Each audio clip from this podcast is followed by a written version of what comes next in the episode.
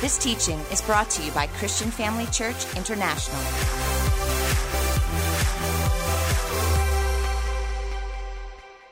Good morning to every one of our CFC members and those that are joining us for the first time today. All of you watching from wherever it is, streaming in live to our live service right here at Christian Family Church. It's quite amazing to me to think that, you know, we're back here, but we're back knowing exactly what we're doing, how we're going to go about doing it. I'm talking about everybody. We just know that we've got to be home, be careful, we keep moving forward, and God is still God. He's still on the throne. His church is alive, and He's making a great difference in this world, and you're all a part of that. It's a privilege for me to bring you the word this morning, and I thank Apostle Theo and Pastor Bev for entrusting me with their sheep and this opportunity to share, really to break bread with you this morning and uh, I really consider it a great privilege. Let's pray, family. Father, thank you so much for your wonderful word. No matter what happens in our world, your, your word remains the same from generation to generation, Father. Thank you so much that as we are celebrating generosity, we remember you, Father.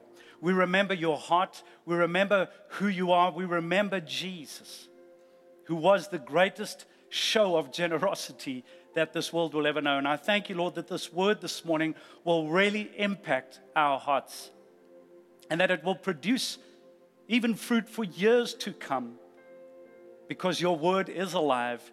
In Jesus' name, amen. Well, you know, it's unfortunate that during this season, so many people around the world leave Christ out of Christmas. We see it all the time, don't we? It's like people celebrating your birthday without acknowledging that it's your birthday. They arrange a big party, people have a great feast in your backyard, but your name's not even mentioned. In fact, you're not even invited to the party. So we are being deliberate. We're taking time this year to get to know the very one for whom this season is celebrated. And last week, Pastor Jenny revealed Jesus as being the counselor and the Prince of Peace and the Word of God. And so each title reveals an important aspect of Jesus' wonderful, multi sided nature. And this way, you know what happens? We come to know God and we come to love Him even better. And so this morning, I'm going to continue to reveal the titles of Jesus. And we're going to look at Him as the Lamb and the Lion.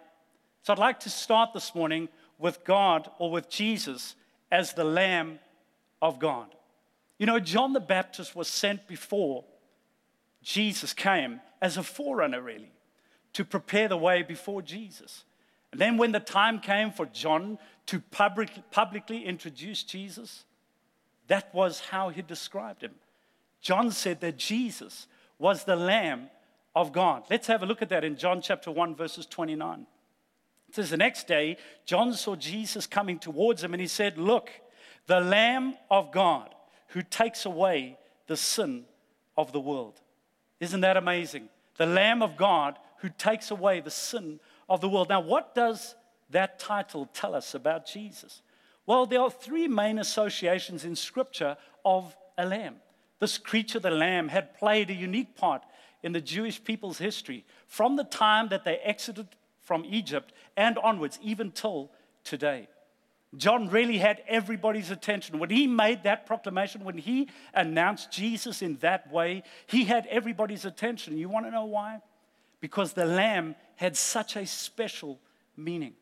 So let's have a look at those meanings, the three core ones. The three core associations in Scripture of what the lamb is pictured as. Number one, the lamb is a picture of meekness. When he spoke that word, people understood that what he, who he was announcing was someone that depicted a picture of being meek. Secondly, it was a picture of purity. They understood that. And thirdly, and very importantly, the lamb was God's appointed sacrifice. What does that mean? That sacrifice provided redemption for the pe- people of Israel, it provided protection. And particularly, it was associated with the Jews' most important commemoration, the Passover. Now, God gave specific instructions of how He intended Israel to celebrate the Passover. And those instructions were recorded by Moses. Let's take a look at what was said in Exodus. Then Moses summoned all the elders of Israel and said to them, Go at once and select the animals for your families and slaughter the Passover lamb. Take a bunch of hyssop, dip it into the blood in the basin, and put some of the blood on the top and both sides of the doorframe. None of you shall go out of the door of your house until morning when the Lord goes through the land to strike down the Egyptians. What that is talking about is God's judgment that would come upon the Egyptians. He will see that the blood is on top and on the sides of the doorframe, and he will pass over that doorway. And he will not permit the destroyer. Isn't that exciting? He will not permit the destroyer to enter your houses and to strike you down. So that is the instructions that God gave to Moses. You see, the whole Passover centers around a lamb. Without a lamb, there can be no Passover. The entire deliverance of Israel against judgment and wrath depended on the lamb and its blood. And if we look at the word Passover in the Hebrew, we see the word Pesach. And to better explain the word, let me tell you about something that happened in 2017. In 2017, in the Texas coastal city of Corpus Christi, which just happens to mean body of Christ, was facing sure destruction by being situated in the path of a hurricane named Harvey. But Harvey missed that city by only 50 miles. And if we're talking in the language of hurricanes, then 50 miles is a very, very near miss. But it missed that city, and the city was spared. What happened there is Pesach occurred. The wrath of that hurricane, we could say, was deflected and it passed by that city. In the same way, we could say that the hurricane of God's judgment passed by the children of Israel when they put the blood of the Lamb on the doorposts, at the top and on the sides. And in the same way, for you and I today, this picture of the Lamb was fulfilled in Jesus. In fact, let's look at the word, at the word of God, at a prophetic picture that was created or put in the Bible to explain the importance of this mighty lamb that was to come. In Isaiah chapter 53, verse 7, it says, He was oppressed and afflicted, yet he did not open his mouth. He was led like a lamb to the slaughter. There it talks once again about the meekness of the lamb that we looked at, one of those three points. And as a sheep before its shearer is silent, so he did not open his mouth. You see, when you take a sheep to be shorn, it will bleat loudly all the way until you begin to shear it. When those razors or the scissors in those days, or I don't know what they used back then, but when they began to shear the sheep, the sheep remained absolutely silent. I have a friend who, who works with me on staff, Adrian de Beer, and he grew up on a sheep farm, and he confirmed that. He said that the sheep would bleat, but when they got to the point where they would be sheared, the moment they began with the shearing process, those sheep remained silent. And so the fulfillment of this prophetic picture that we have just looked at is recorded in the gospel. So now we'll see how did it work that the lamb came before the shearers. God put that in the word for us to see. Firstly, I want you just to note how accurate the prophecy was that we just dealt with, okay? So now we have Jesus before the Sanhedrin. These were the leaders of the synagogue of the time, the, the great religious leaders that everybody respected, and they were looking for everything that they could find to find or to uh, uh, find Jesus as being guilty because they wanted to put him to death. So let's have a look at Mark chapter 14, it says the chief priests and the whole Sanhedrin were looking for evidence against Jesus so that they could put him to death. But they did not find any. Many testified falsely against him, but their statements did not agree. But they continued, didn't they? And then the high priest stood up before them and asked Jesus, Are you not going to answer? They were confused. They couldn't understand how a person being accused of these things would just remain silent. But you see, this was prophetically announced already. What is this testimony that these men are bringing against you? But Jesus, Jesus remained silent and he gave no answer. Think about that for a moment. Jesus was prophetically doing everything that he was required to do to the point of remaining silent as a sheep goes before its shearers. There was the sheep, Jesus, standing innocently before its shearers, remaining silent. What a wonderful God we serve. Thank you, Jesus, for fulfilling prophecy the way that you did. We can again see this happened before Pilate, the Roman governor, in Mark 15, verses 3. Let's have a look at that. The chief priests accused him of many things. So again, Pilate asked him, Are you, Aren't you going to answer?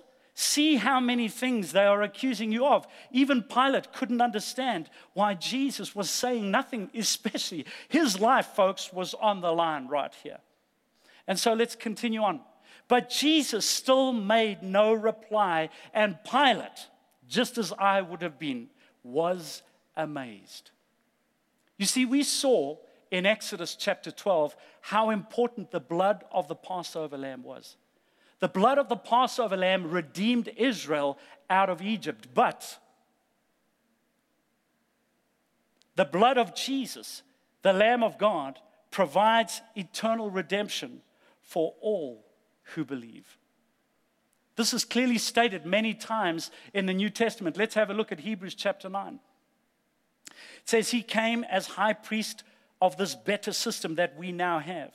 He went into that greater, perfect tabernacle in heaven, not made by men, nor part of this world, and once for all took blood into the inner room,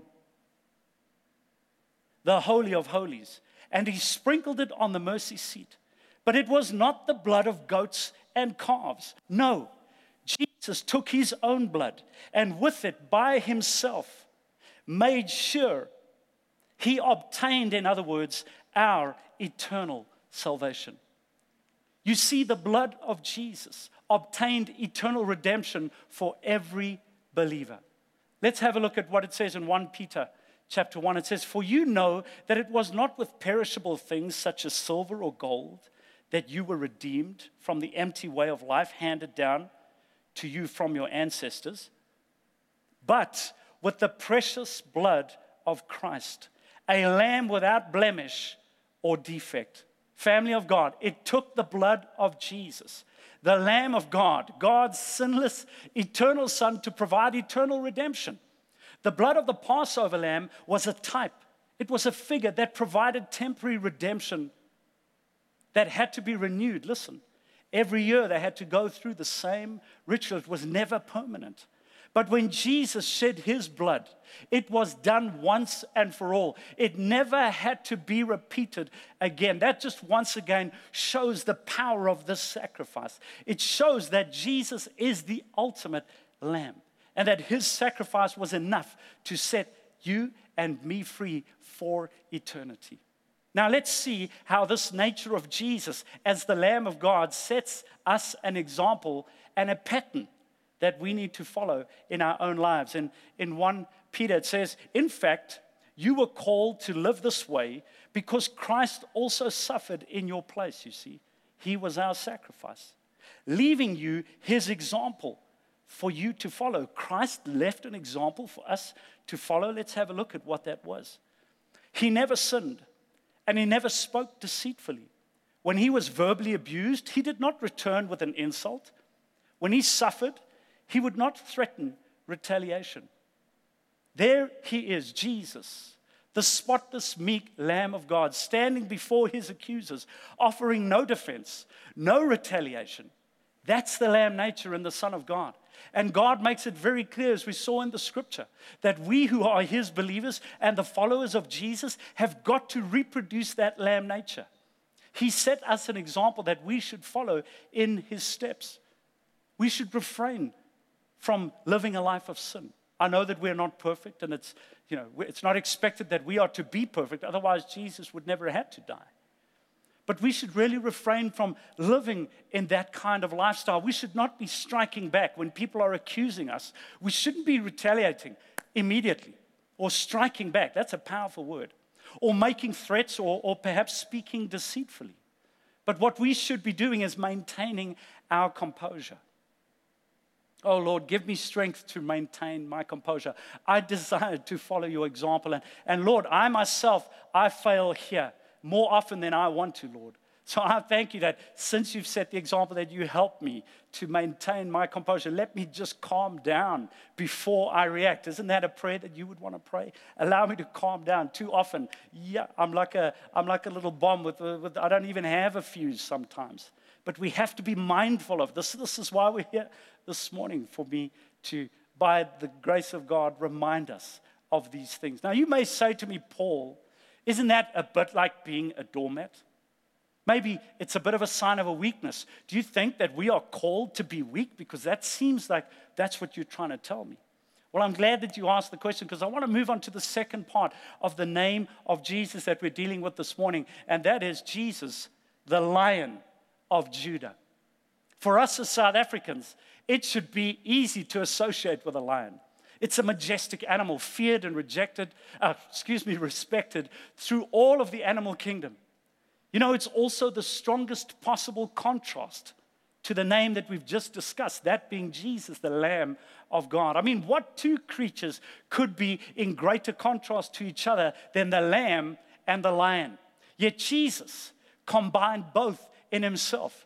It illustrates a principle that each title of Jesus reveals some important aspect of his wonderful, many sided nature. His title, the Lion of the tribe of Judah, is found in Revelation chapter 5. And, and in this chapter, John describes a scene that he was permitted to have. Really, it was a scene of majesty, a scene of grandeur. He was allowed into the throne room of heaven, and it portrayed the very throne of God in this vision that he had. And this is what John saw in Revelation. Then I saw in the right hand of him who sat on the throne a scroll with writing on both sides and sealed with seven seals. And I saw a mighty angel. Just remember that. I saw a mighty angel proclaiming in a loud voice, Who is worthy to break the seals and open the scroll? But no one in heaven or on earth or under the earth could open the scroll or even look inside it. The scroll was the revelation of what lay ahead in human history and the destiny that uh, uh, was still in store for us up until the close of the present age. The lesson here is that strength does not prevail to open the scroll. Remember, it was a mighty angel that called out, and even that mighty angel was not strong enough. It wasn't about strength. And then also, when he made this announcement, no one responded, no one was worthy. John was deeply grieved. And he says in verse 4, this is what he says I wept and wept because no one was found who was worthy to open the scroll or look inside. Then one of the elders said to me, Do not weep. See, the lion of the tribe of Judah, the root of David, has triumphed. He is able to open the scrolls and its seven seals. The lion of the tribe of Judah, that's Jesus. And he is also the root of David, the one out of whom David received his kingly authority. Now, John looks towards the throne as the angel or the elder, excuse me, made that announcement. He looks towards the throne, expecting to see this mighty lion. But he sees something very different as he looks up. Then I saw a lamb, he says looking as if it had been slain, standing at the center of the throne, encircled by the four living creatures and the elders. The Lamb had seven horns and seven eyes, which are the seven spirits of God sent out into all the earth. Do you see the deliberate paradox over here?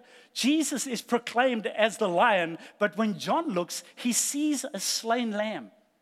John continues now about the lamb and the lion. And he goes on and says, He went and took the scroll. This lamb, who's also the lion, took the scroll from the right hand of him who sat on the throne. Now, remember when we spoke about the lamb, we pointed out that it was through the lamb's blood that redemption was provided. The Passover lamb provided temporal redemption. But Jesus, the eternal Lamb of God, provides eternal redemption through his blood. So you can again see the deliberate paradox. The lamb has become the lion. Notice that the lion of the tribe of Judah is not a temporal title. It's a continuous thing. In fact, it's an eternal title. Jesus will be forever known as the lion of the tribe of Judah, which incidentally is where the name of the word Jew is taken. Jesus did not identify himself with humanity temporarily in his incarnation. He became man forever without losing his identity as God. And here we also see that there is a very special, family, listen to me, there is a very special connection between Jesus and the people of Israel. Now, let's take a look at some scriptural associations with the lion that are found in the book of Proverbs. Let's have a look at the first one. The lion inspires fear. That's what the lion does, according to Proverbs. Look here, it says, A king's rage is like the, the roar of a lion, but his favor is like the dew on the grass. So Jesus is the lion whose roar inspires fear. But thank God that his favor is like the dew on the grass. It's refreshing and it's nourishing. Let's look at the second one. The lion is fearless. Look at this in Proverbs 28. It says, The wicked run away when no one is chasing them, but the godly are as bold as lions. This is what you need to hear this morning is that boldness is a part of a lion's nature. God expects us to be bold. He's saying that's part of the lion's nature. And thirdly, the lion is pictured as irresistible. Proverbs 30, 29, it says, There are three things that walk with stately stride. No, four that strut about the lion, king of the animals, who won't turn aside for anything, the strutting rooster, the male goat, and a king as he leads his army. Notice the lion, the king of the animals, who won't turn aside for anything. In other words, what it's saying is that the lion is not afraid of anything. Jesus is the irresistible, all conquering lion of the tribe of Judah. I want to say that again. Jesus is the irresistible, all conquering lion of the tribe of Judah. So the lion contains great strength, and he is fearful and awe inspiring. We could be frightened of the lion, we could be afraid of him. But there is a beautiful lesson that we can learn in this. If we received the lamb, we don't need to fear the lion. If we receive the Lamb, we don't need to be afraid of this mighty lion. In this composite picture of Jesus as the Lamb and the lion, there is an eternal principle presented. And this is what it is that in God's economy, meekness is the appointed way to true strength. That's very different from human viewpoints. God says if you want to be strong, you have to become weak. If you want to be exalted, you have got to be lowly. Listen to what Paul says regarding the kind of people who God receives as his own in, in Corinthians. He says, So where does this leave the philosophers, the scholars, and the world's brilliant debaters? God has made the wisdom of this world look foolish. Since God, in his wisdom, saw to it that the world would never know him through human wisdom, it was God did this on purpose. He has used our foolish preaching to save those who believe. It is foolish to the Jews who ask for signs from heaven, and it is foolish to the Greeks who seek for human wisdom. So when we preach that Christ was crucified, you know what happens? The Jews are offended, and the Gentiles say that it's all nonsense. But to those called by God to salvation, both Jews and Gentiles, Christ is the power of God and the wisdom of God. This foolish plan of God is wiser than the wisest human plans. And God's weakness is stronger than the greatest of human strength. This was done on purpose by God. He's not interested in human wisdom. In fact, he on purpose wants to belittle, if I could say it like that, human wisdom by doing foolish things that are even more wiser than the wisest of human. This all is represented in the lamb.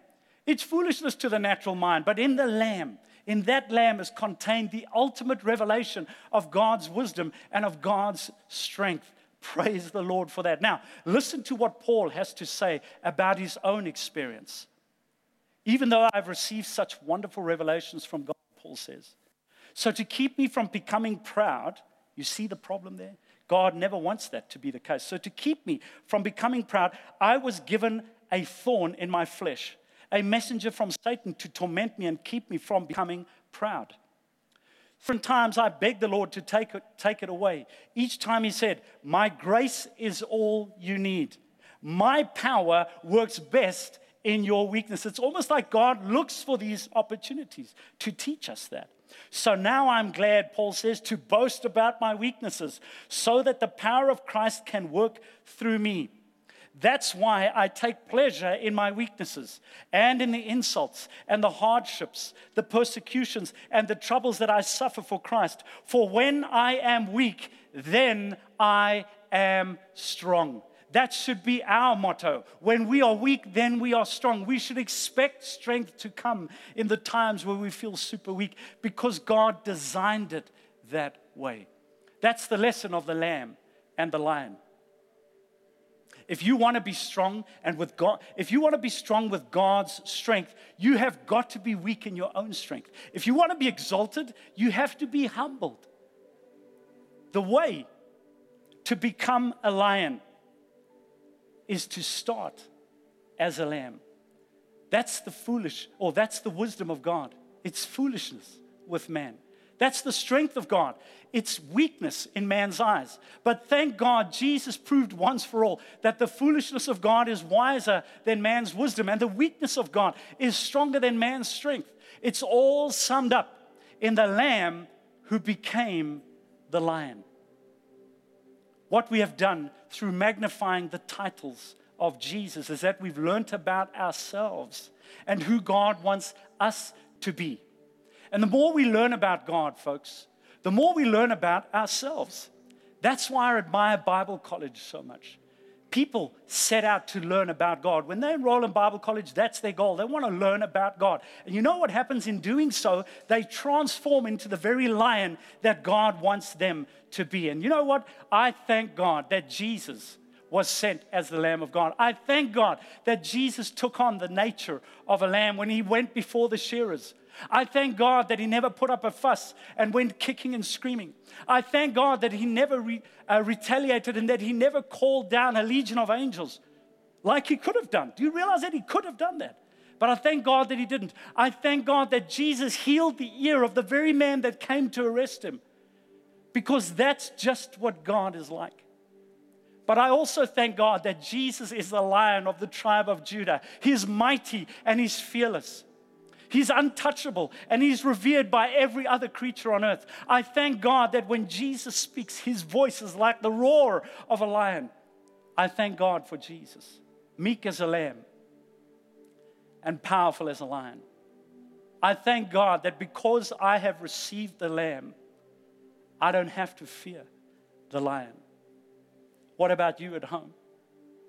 Do you fear the lion? Or have you received the lamb? Do you show the qualities of the Lamb? Are you the bold lion that God sees you to be, that God expects you to be? We've looked at some titles of Jesus, and by doing that, remember that we're looking at ourselves as well. We saw, the Bible said that we have an example, and that was the example of the sheep. But we're also, the righteous are as bold as lions. We have to take on the nature of both of those. When you receive Jesus, the ultimate gift, the perfect display of God's generosity. You take on those natures. I'm going to ask wherever you are right now, at home, wherever it is that you may be watching us. If you could bow your heads and close your eyes, I want to invite you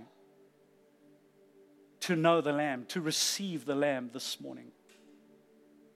If you've never given your life to Jesus, now is your opportunity. So I'm going to, in a moment, I'm going to lead you in a prayer if there's anyone out there. Perhaps you're sitting out there and just through this message, there's been a bit of conviction in your heart because you know that your relationship with Jesus is not where it should be. I even want to include you in this prayer. God is standing this morning. Hear me, family. The way you see me right now on the screen, I'm demonstrating exactly how God is standing with his arms wide open and a big, fat smile on his face ready to receive you back, not to judge you. And so I want to ask you to say this prayer with me. If you want to receive Jesus or come back into a relationship with Him, let's all say this very simple prayer right now Dear Heavenly Father, thank you for sending Jesus once and for all to be that sacrificial lamb, that his blood was shed so that I can be free. I've heard about him today, and I give my life to Jesus. Come into my heart, save my soul. Thank you, Lord, that I'm cleansed of all of my sin, and that right now I am a lion. I am a child of God. Hallelujah. Well, praise God for every one of you that prayed that prayer this morning. I want to congratulate you, number one, on making the greatest decision of your life. It has affected your eternity, folks. Thank you for joining us during this episode of Living Life with Dr. Theo and Bev Wolmarans. We hope that through this inspired teaching, you had an encounter with God. If you enjoy the teaching ministry of Apostle Theo and Dr. Bev Wolmarans and would like to enjoy more resources, we hope you will visit our website at www.christianfamilychurch.co.za or for our American listeners, www.christianfamilychurchsa.com.